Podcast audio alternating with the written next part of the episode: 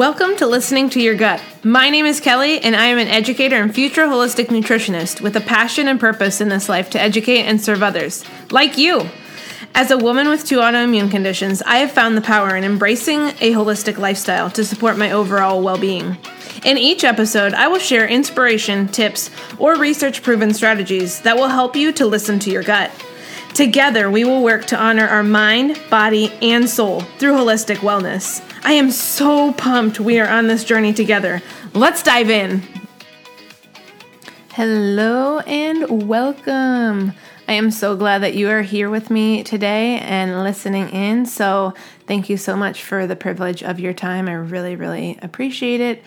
My goal, as I always say, is to serve you. And so, my hope with every episode is that you are able to take something away, whether it be big or small, that you can use in your life or maybe share with someone else that may need that information. So, thank you so much for tuning in. And if you're brand new, welcome. I'm so glad that you're on this journey with me. And I hope that you will continue to listen um, as this podcast continues to grow and evolve. So, thank you for the privilege of your time. I greatly appreciate it. All right, so I'm going to dive right in. Today's episode is titled A Path Towards Healing. And so I'm going to share with you the path that I'm currently on and navigating in real time towards healing my body. Now, this is a mind, body, and soul approach because, like I've said before, that's what this podcast is all about in order to heal yourself, you really have to focus on all three of those main components. You've got to focus on your mind, your body, and your soul. And if any one of those is not part of the equation, you're not going to truly heal yourself. So, today we're going to talk about, like I said, the path that I am on towards healing. And basically, I'm going to break down into three steps the things that you can do to start on your own path towards healing. Okay, so the approach that I've taken towards healing really heavily focuses on mindset because I personally believe that if you are going to heal, you have to focus on shifting your mindset to a state where you're able to tell yourself, I can overcome this. I can feel better. And I, I truly believe that in doing that, in changing your state of mind for the better, your body and your soul then can become more aligned with who you really are and who you're meant to be. And so, the first step in changing your mindset is acknowledging your feelings. When we are dealing with trauma or a diagnosis or a relationship problem or the loss of a loved one or any other issue in life that can cause us pain, our mind can easily be put into this fight or flight mode of survival. And with that, you can start to develop feelings of resentment, feelings of anger, feelings of sadness. And while the human body is designed to be able to feel those feelings, they're uncomfortable. So we naturally don't want to feel them. So it's really important that when you are on the road to healing yourself, you focus on acknowledging how you are feeling and then that allows you to start taking steps towards changing your mindset, changing your thought process. And I want to give you an example of this in my own life. I've mentioned this before, but when I was 21, I unfortunately endured the loss of my mom. She was and still is my best friend in in every sense of the term. And that was rough. It was a really rough time for me. Um, and if you know anything about me before my transformation, I kept a lot in. I didn't want people to know that I was struggling. I felt I needed to be strong for myself and for my family. And in order to do that, I had to suppress my feelings. Now, you may or may not have heard at this point how the way you feel and think about things directly impacts how your body functions. And it's widely expressed amongst functional practitioners that conditions that are diagnosed, many of them occur about 10 years prior to the actual diagnosis. So many of them manifest about 10 years prior to an, indi- an individual actually being diagnosed. And at the time of this recording, it's been almost 10 years since the passing of my mom. If you've been following me on Instagram or Facebook, or if you've listened to recent episodes of this podcast, you know that in real time, I'm currently healing from several conditions. So hopefully, you can see how by me holding in my emotions and keeping them all bottled up inside, I then negatively impacted my overall health because now at this point I am trying to heal my body from these conditions that have developed since the time of my mom's passing. And it's important for me to share with you that the way I responded to my mom's passing was my own choice. No one told me how to respond. No one prepared me for what this was going to be like. And I think those of you who have gone through something similar, you know that that's true. And hopefully you can resonate with this. But at the time when she passed, it felt most comfortable for me to keep it all locked inside. I didn't want to be vulnerable. I didn't want to share how I was feeling. That wasn't something that I was ready to do. And I also didn't know as much as I do now about health and wellness because had I known what I know now, I know that the way I processed and dealt with my mom's passing would have been completely different. So, I want to get into some things that I have learned to do for myself that have allowed me to acknowledge my feelings. First and foremost, I take time to allow myself to feel instead of pushing things down or trying to wish them away. I acknowledge them and I do so in several different ways.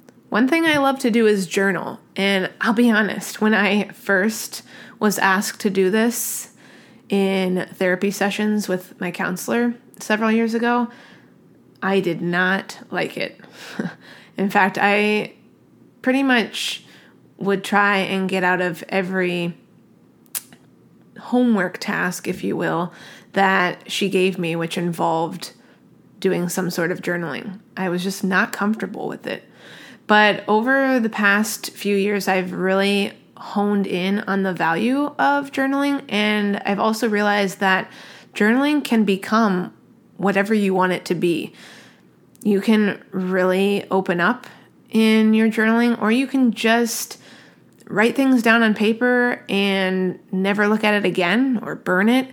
And I think whatever way you choose to journal, is up to you. Whatever feels most comfortable is up to you. And maybe you're just never going to be into journaling, and that's cool too. But one thing I have definitely found is that journaling out or through my emotions has really helped me to acknowledge them and own what I'm feeling. And that allows me to determine my next steps. Well, how am I going to change my mindset? How am I going to process through what I'm feeling. I also really like yoga and meditation. Both of those practices are incredible and I would be I wouldn't be one of the first, I'm sure, to tell you that up until about a year ago, I would have said, "Nope, that's not for me. I don't want to do it. I don't I don't even want to try it." And honestly, it's changed my life. I do yoga several times a week, sometimes every day, and it's not super intense, but it's just enough for me to, again, acknowledge my feelings, allow me to process what I'm feeling in a safe, comfortable way for myself. And with meditation, the same thing happens for me. I'm able to either do it alone or sometimes I have the privilege to do it with a group of people. And either way, meditation and mindfulness are just two super powerful ways for you to really know yourself on a deeper level, to really process through what you're feeling and to acknowledge it. Because if we don't acknowledge these things that we're feeling, they manifest in these oftentimes problematic ways, you know, especially if they are negative or uncomfortable feelings that we are enduring. And so I find it really powerful for myself to be able to have these incredible, amazing tools in my mental toolbox so that I can support myself in a healthy way. Okay, so the second step in the healing process that I personally use myself is making sure that loved ones and close friends and family are aware of how I'm feeling. Now, this is this was and still sometimes is hard for me because again, you really have to be vulnerable. You really have to put yourself out there and you have to know that these people who love you, who are always there to support you, are not going to judge you. And once you realize that your your tribe, your family, your loved ones, um, whoever those people are for you, once you realize that they are always looking out for your best interest, once you realize that, I think it becomes a lot easier to open up and to share what you're feeling. I know for a long time that was hard for me. And when I finally couldn't take it anymore and I spewed out all that I was dealing with to those that I loved, um, it was a lot. It was a lot for me and it was a lot for them. But ultimately, they had my back as I always have theirs. And I was able to, by letting others know, I was able to then get myself on that track to healing faster because I knew I had people in my corner. I knew I had people that would hold me accountable for what I was doing to help myself, to better myself. And that's exactly what I needed. And finally, the third step that I want to share with you today in order to help you support your overall healing is to find outlets that will promote positive thinking. Because as we know when we think positive when we look for the positives we feel better. And coming from many many many years of having a negative outlook on my life having a negative outlook on the things that i had to endure in my life I can tell you that finding these outlets has become like the number one game changer in my life. That is why I'm able to show up and thrive now on a daily basis. That's why I'm able to provide for others. And, you know, I think it really stems from me putting myself first because if I'm not well, then I can't positively impact people, which is what I know my soul's purpose is here on this earth. And of course, I want to share with you some outlets that I personally use and some that I don't, but I feel are also incredible. Counseling or therapy is amazing. It's hugely impactful for so many. And I know it can be daunting to initiate that process. It was for me, but I promise you the the incredible benefits from pushing yourself to go outside your comfort zone and processing through with someone who doesn't know you from Adam is it's incredible. It's amazing. Uh, I mean, it's something that almost makes me speechless because I it just there are too many words to be spoken about how valuable and beneficial it is. Yoga and meditation are also amazing outlets.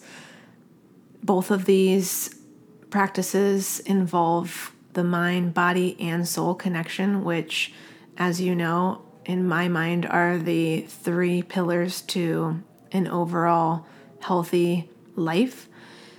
So, I would highly recommend yoga and meditation. And again, they don't have to be things that you do every single day, and they don't have to be for hours and hours at a time. Simply just moving your body or meditating for even five to 10 minutes can be so impactful to your overall well being. And the other outlet I will mention and recommend would be tapping. There's actually an app that you can use to conduct tapping, but essentially what happens is you tap on these energy points of the body uh, lightly with your fingers and you recite positive things about yourself or about your state of being. And when you do that, you form this mind body connection that can be, again, hugely impactful to your overall well being. And don't worry, I'll go ahead and put the app information in the show notes. So, to wrap things up, I'm going to restate the three things that I personally have done mindset wise to support myself in the healing process. Number one is acknowledging your feelings. Number two is making sure that you share how you're feeling with your family, friends, or other loved ones.